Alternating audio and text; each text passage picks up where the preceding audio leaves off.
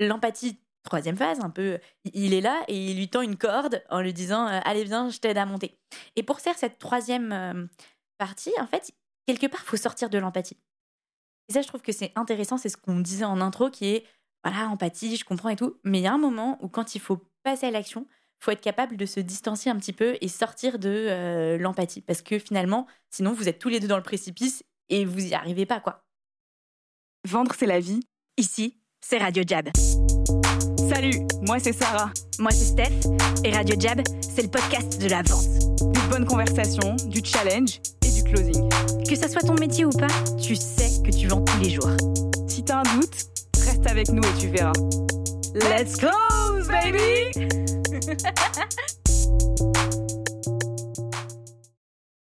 Hello Sarah.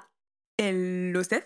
Hello les auditeurs Aujourd'hui, euh, on se retrouve dans un épisode de Radio Jab pour aborder un sujet plutôt classique, mais abordé de manière non classique. Comme d'habitude.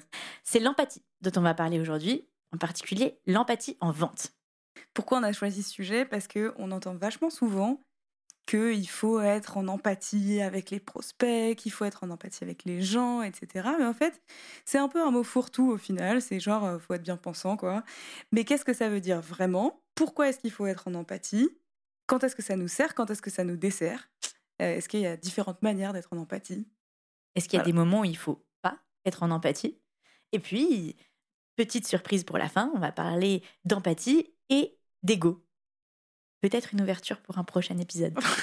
Euh, déjà, c'est quoi l'empathie? Et ce que j'aime bien, c'est que hum, derrière cette question, il y a une autre question en réalité, c'est est-ce qu'il existe que une empathie? On en parle comme un singulier, alors qu'en fait, c'est peut-être un truc qui est pluriel.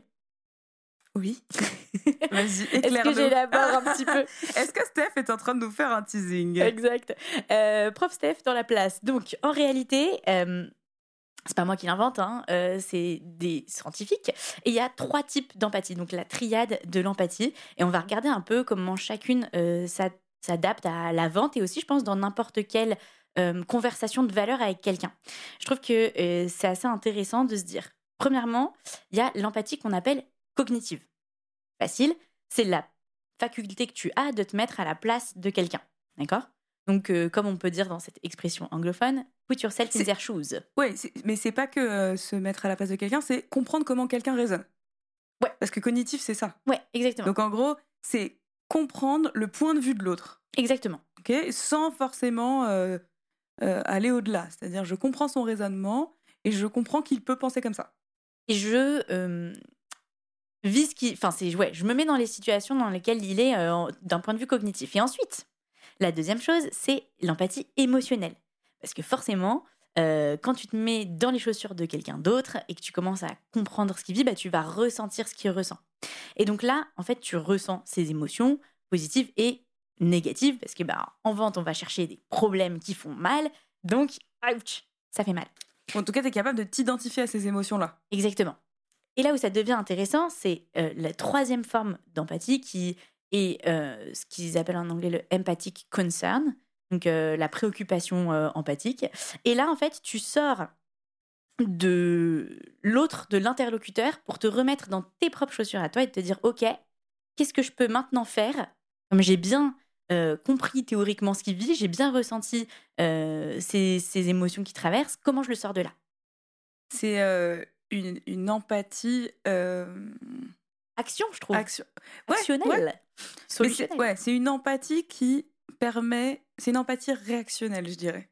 Genre, en gros, tu adaptes ta réaction pas en fonction de comment toi tu vivrais le truc, mais de ce que tu penses que l'autre a besoin dans cette situation. Ouais. Et du coup, ce qui est intéressant, c'est de regarder avec toi, Sarah, bah, comment est-ce que ces trois types d'empathie se manifestent dans une vente? Mmh. euh, Et, à, et à, chaque étape, et aussi si on zoome dans chaque étape. Donc, ça, ça va être. Euh, c'est intéressant de faire ça. Donc, la première euh, empathie dont on parle, qui est plutôt cognitive, ça veut dire. Euh, donc, imaginons qu'un prospect est dans une situation où. on va prendre des trucs un peu basiques. Il a toujours des clients qui viennent vers lui. il a jamais vraiment prospecté, il est jamais vraiment allé décrocher des opportunités, etc. Si je veux être en empathie, je vais me dire ah, je comprends pourquoi il a évolué comme ça parce que ben, dans les premiers temps, il y avait une sorte de bouche à oreille, il a commencé, et ensuite il s'est habitué à ça, et donc il pense que c'est normal, et donc il pense que c'est une bonne chose. Ouais. donc le raisonnement jusque-là, c'est pas très dur de l'avoir, et l'expérience fait que je sais que c'est souvent comme ça, et donc je peux avoir une empathie cognitive parce que je comprends le raisonnement qu'il y a derrière, je comprends la situation qu'il y a derrière. Donc premier, première couche. Logique. Deuxième couche, si j'ai de l'empathie émotionnelle donc, moi, quand il me raconte ça, ce que je, ce que je ressentirais moi, c'est euh, bah, que c'est pas que c'est pas forcément une bonne chose.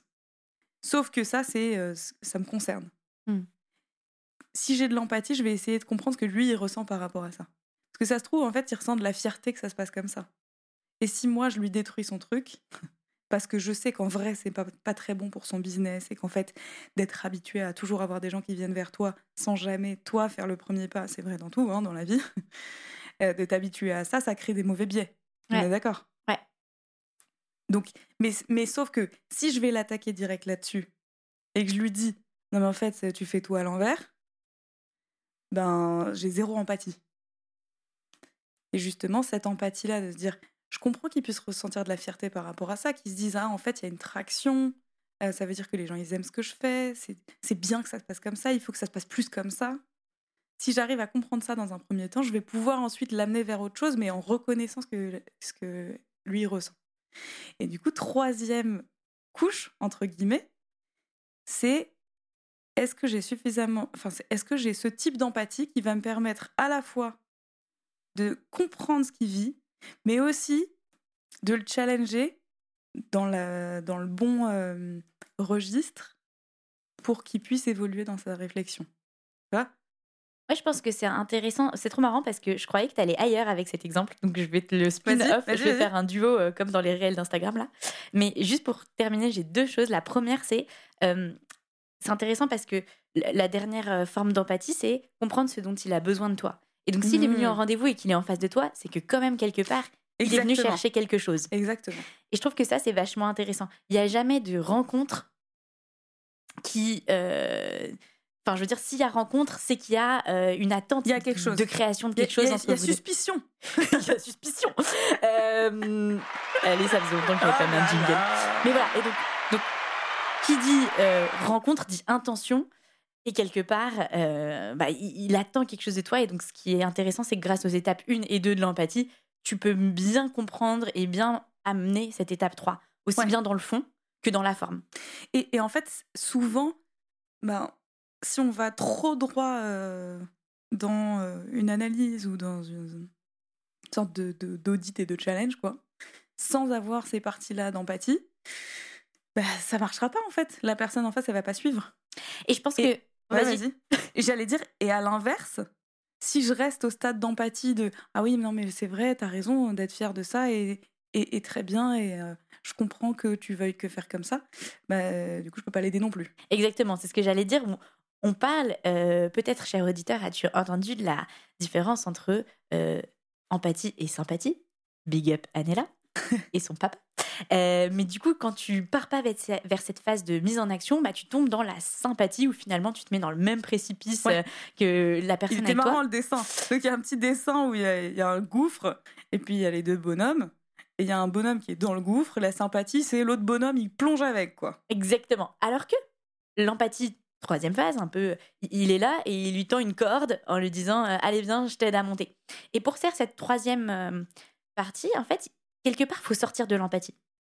Et ça, je trouve que c'est intéressant, c'est ce qu'on disait en intro, qui est, voilà, empathie, je comprends et tout, mais il y a un moment où quand il faut passer à l'action, faut être capable de se distancier un petit peu et sortir de euh, l'empathie. Parce que finalement, sinon, vous êtes tous les deux dans le précipice et vous y arrivez pas, quoi. Mais moi, ce que j'aime bien dire aux clients, parce que quand même, t'as pas envie de ne pas être empathique. Mais oui, mais... Et, non, mais laisse-moi finir. D'accord. C'est que juste ton empathie, elle n'est pas placée au bon endroit elle est placée à l'endroit de vouloir absolument faire sentir l'autre bien. Mais c'est pas ça, euh, tu vois, avoir de l'empathie, c'est pas forcément juste vouloir faire sentir l'autre bien. C'est aussi vouloir l'aider.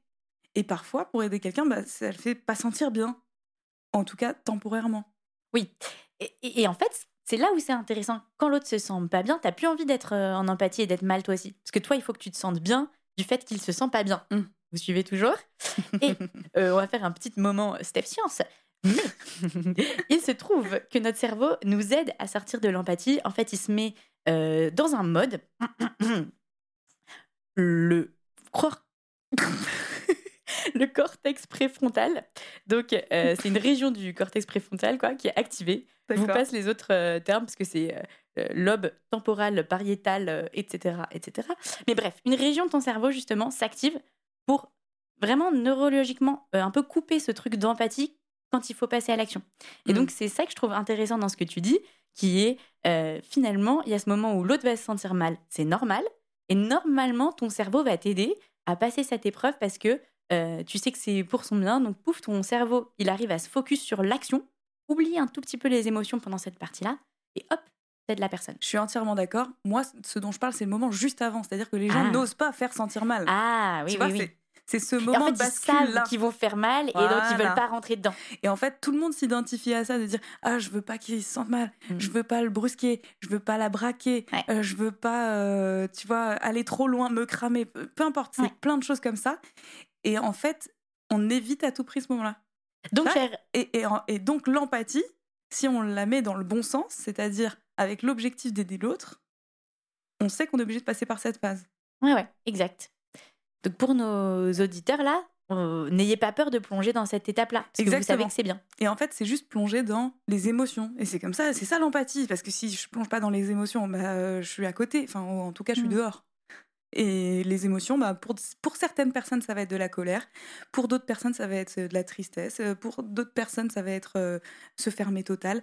C'est hyper variable et c'est ça aussi qui est dur, surtout quand on, quand on l'applique dans le domaine professionnel, parce que dans le domaine professionnel, on a peur euh, des émotions quand même, beaucoup. Euh, et, du coup, c'est un terrain qu'on gère pas bien ou alors qu'on essaie d'éviter à tout prix, quoi. Alors que peut-être c'est là qu'il faut aller pour mieux comprendre les gens, pour mieux avancer, pour créer de la valeur aussi. Ça ouvre une porte qui est intéressante, qui est celle de la vulnérabilité. C'est difficile d'être euh, en empathie avec quelqu'un qui se montre pas euh, vulnérable aussi. C'est pour ça qu'on vous bassine tout le temps avec la qualité des questions, avec euh, voilà vraiment challenger, aller au bout des choses, etc. C'est pour vraiment bien créer de la valeur, pour être capable de se mettre en empathie avec quelqu'un, euh, faut aussi le mettre dans une confiance qui fait qu'il va se montrer un petit peu euh, vulnérable. Ça, ça me fait penser à des, à des situations. Nous, on en a eu plein, par exemple, des moments où, au début, la conversation, pas dans Radio Jam, avant, avant de faire un épisode. Ah oui. Au début, la conversation, elle stagne un peu, on sait pas trop, machin. Et là, je sais pas, il y en a une qui explose en pleurs. Bienvenue dans la préparation de chaque épisode. Après, non, mais on, se met sous la table. Il y a... Bon, a plus de table, mais euh, il y a un truc qui se déclenche et qui d'un coup va ouvrir les portes vers un nouveau monde et vers beaucoup plus de valeur. Et moi, je trouve que c'est ça les moments magiques dans les conversations aussi. Ça ne veut pas dire que chacun chiale à chaque fois, mais ce petit déclic où on ouvre une petite porte qu'on n'a pas l'habitude d'ouvrir, quoi. Et je trouve que ça lie bien avec un point que je voulais faire sur euh, empathie et créativité aussi. Si tu as un peu peur euh, parce que, comme tu le disais tout à l'heure, normal, besoin d'approbation, besoin d'approbation. Besoin d'approbation, pour rappel, c'est le besoin que les gens t'aiment, t'apprécient. exactement, peur d'aller poser les questions qui fâchent, peut-être peur de perdre ton deal, etc.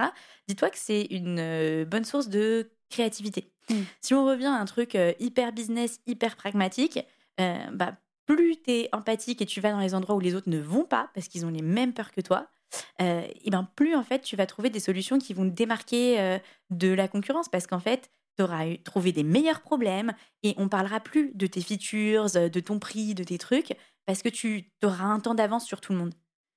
Et donc, je pense que c'est intéressant pour revenir sur ce que tu disais tout à l'heure, ce moment où tu sais qu'il va falloir euh, aller dans les choses qui font mal et tu as déjà mal à la place de ton interlocuteur et tu pas envie de lui faire vivre ça, bah vas-y quand même. Et ne mmh. tombe pas dans la sympathie, reste dans cette troisième phase. Et c'est là, exactement, c'est là où c'est le moment de toi maîtriser tes propres émotions, en fait. Et c'est ça qui est dur, c'est de pas plonger avec l'autre, de pas euh, non plus euh, être insensible, euh, voilà, avoir la, patience que l'autre s'ouvre et tout être dans la justesse. Voilà.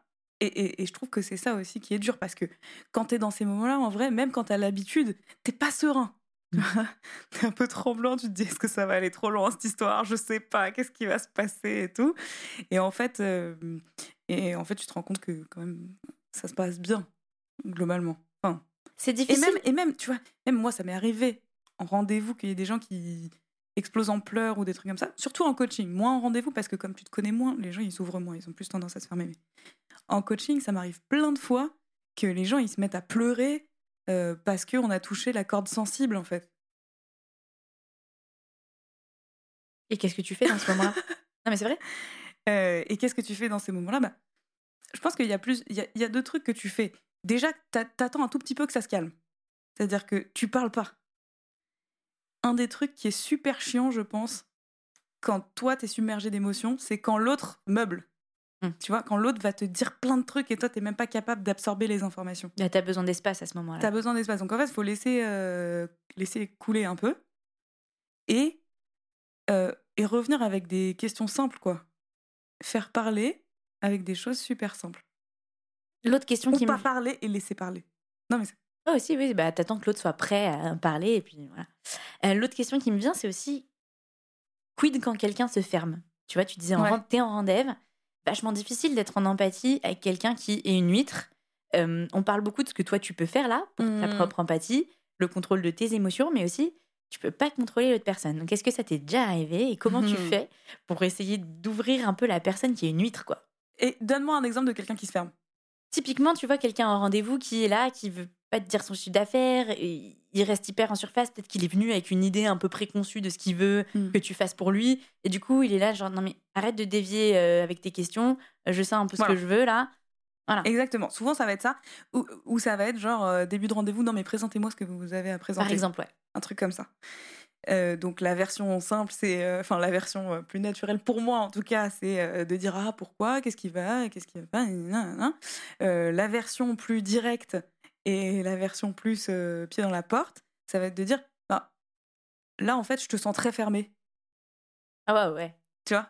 Je te sens très fermé et j'ai l'impression que ça va rien donner dans cette conversation. Donc, soit on arrête maintenant, soit euh, bah, dis-moi ce qui te gêne. Ah, c'est bien ça, moi ah j'aime bien. C'est dur. Mais c'est dur, hein. C'est dur à faire et c'est dur à recevoir. Ouais, ouais, ouais, ouais, ouais. Mais je l'ai déjà fait plusieurs fois. Ça crée plusieurs types de réactions. Soit genre je me fais engueuler après, c'est juste un combat d'attitude. Ouais. Euh, euh, soit les gens ils sont un peu sidérés et après ils sont là, ouais, mais je veux pas être fermé et donc ça passe et, et truc. Euh, soit d'un coup, ça va vraiment enlever le masque et ça va être en mode, mais parce que là, c'est la merde, qui va tu vois C'est vachement intéressant, je trouve, ce terrain de la bataille des latitudes. Parce que je pense que être empathique, ça veut pas dire être une carpette. je pense que... Moi, ça m'est arrivé une fois, j'allais à un rendez-vous avec un gars. Donc déjà, le gars, j'arrive au rendez-vous et il m'amène sur la terrasse et il s'allume une clope. Mais non. Je me dis, c'est quoi ce rendez-vous en fait Ouais, ouais, premier rendez-vous. Il me dit, alors vas-y. Il me dit, vas-y, présente-moi ce que tu as à me présenter. Je lui fais, pardon? Il me dit, bah ouais, t'es bienvenu, t'as pris un rendez-vous avec moi, présente-moi ce que tu as à me présenter. Je lui fais, bah en fait, non. Euh, est-ce qu'on peut s'asseoir dans un bureau déjà? Est-ce qu'on peut euh, avoir une conversation normale? Il fait, non, on va pas s'asseoir dans un bureau, tu vas présenter ce que tu as à présenter. Ah, vraiment hardcore. Et du coup? Et j'ai dit, bah en fait, euh, non, c'est pas comme ça que ça va se passer. C'est comme ça que tu as l'habitude de faire tes rendez-vous, toi? Oh ouais, j'adore. Et alors? Il a dit, non, mais enfin là, on peut déjà avoir une première conversation. Je fais, c'est là une première conversation sur tes sujets commerciaux. Tu penses que c'est sérieux? Je t'adore. Et alors, t'as réussi à le faire bouger dans un bureau? il s'énervait, tu vois? Et euh, en fait, il s'énervait, il disait ouais, euh, euh, qu'est-ce que t'as à m'apprendre, je sais pas quoi. Mais il restait en fait. Et c'est ça le truc, c'est que quand les gens y restent, c'est ce qu'on disait tout à l'heure, c'est il y, a suspicion, quoi. Ils veulent quelque chose. Ouais. Donc si les gens y restent et qu'ils se mettent dans la fight, c'est qu'ils ont besoin de ça. Donc faut essayer de calmer le jeu. Et si tu peux pas, rentrer et montrer que on, on se parle d'égal à égal. Et là, il n'y a pas du tout de. C'est pas du tout mal poli, tu vois. C'est pas. Il n'y a pas d'insultes, il n'y a pas de truc où, où je lui dis ah, t'es une merde, je sais pas quoi. Jamais de la vie. Mais faut, faut, faut être. Euh, faut être solide, tu vois. Faut être hyper solide. Et ce que je trouve intéressant dans ton anecdote, c'est que, en fait, dans, je me suis fait le scénario des phases 1 et 2 de l'empathie pendant que tu parlais. Et tu étais un peu en mode genre, ce qui sous-tend ton raisonnement et ta réponse d'ailleurs, c'est bah, je comprends que tu aies des journées stressées, que tu as envie de fumer une clope. Exactement. Mais je ne suis pas ta pause clope. Exactement. Et du coup, ceci est un rendez-vous commercial, viens, on le fait dans un bureau. Et je trouve que c'est vachement bien parce que ta question, en fait, genre, mais tu fais tes rendez-vous euh, comme ça, c'est sérieux pour toi euh, de faire un rendez-vous commercial euh, en pause club, quoi?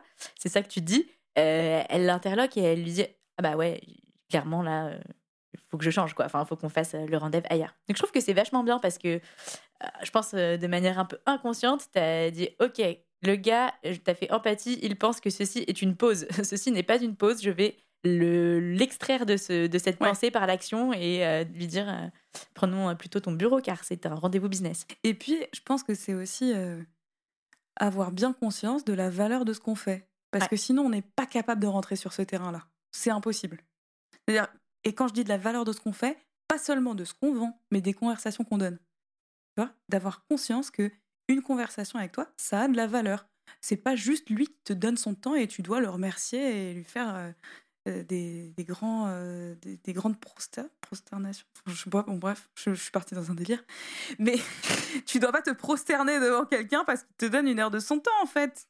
S'il te donne une heure de son temps, c'est pour avoir de la valeur. Et toi, tu vas lui donner une bonne conversation aussi. Donc, faut bien se mettre ça dans la tête. Il y a une, euh, une question qui est vachement intéressante euh, là-dessus, c'est de se dire est-ce que ton prospect aurait payé pour cette heure? Tu sais, mm. genre pour analyser euh, rétrospectivement ton rendez-vous, ou même quand tu es en prospection et que tu as un peu peur de demander une heure du temps de quelqu'un, si tu as vraiment la conviction que limite la personne en face, elle, elle pourrait payer pour mm, cette mm. conversation que tu vas avoir, ça t'aide à pas te mettre dans cette relation de subordination. et, et, et si tu penses pas qu'elle paierait, qu'est-ce que tu ajustes parce que c'est ça aussi. Exact. La plupart des gens ne pensent pas que les gens paieraient pour un rendez-vous avec eux. Du coup, qu'est-ce que tu dois ajuster? Et, par, par, exemple, sur le closing aussi, on parle de la prospection, mais à ce moment-là où euh, il faut mettre l'autre en action, puis il faut hmm. discuter euh, ben, valeur financière, quoi, euh, argent, comment dirais-je, deadline, date, etc. Euh, pareil, il y a ce moment où ben, être trop en empathie et dire Ah bah ouais, je comprends, il a plein d'équipes opérationnelles, ça va être dur l'adoption. Ah bah ouais, je comprends, le Covid, il n'y a plus trop d'argent, etc. Euh, ça, c'est hyper vrai. Même chose, là, l'empathie peut te desservir si tu glisses trop dans ce truc de Ah ouais, je comprends, ah oui, je comprends, etc. Et, et en fait, l'équilibre est assez fin parce que tu es à la fois, tu, tu veux comprendre d'où la personne part et aller la chercher là où elle est, et en même temps lui dire Mais regarde, on peut faire comme ça. Mais regarde, il y a mieux, et mon rôle, c'est d'amener vers ça. C'est peut-être aussi une question de, de, priorisation, dans le sens où, euh, oui, tout ça est vrai, euh, t'as pas le temps, euh, t'as ci, t'as ça.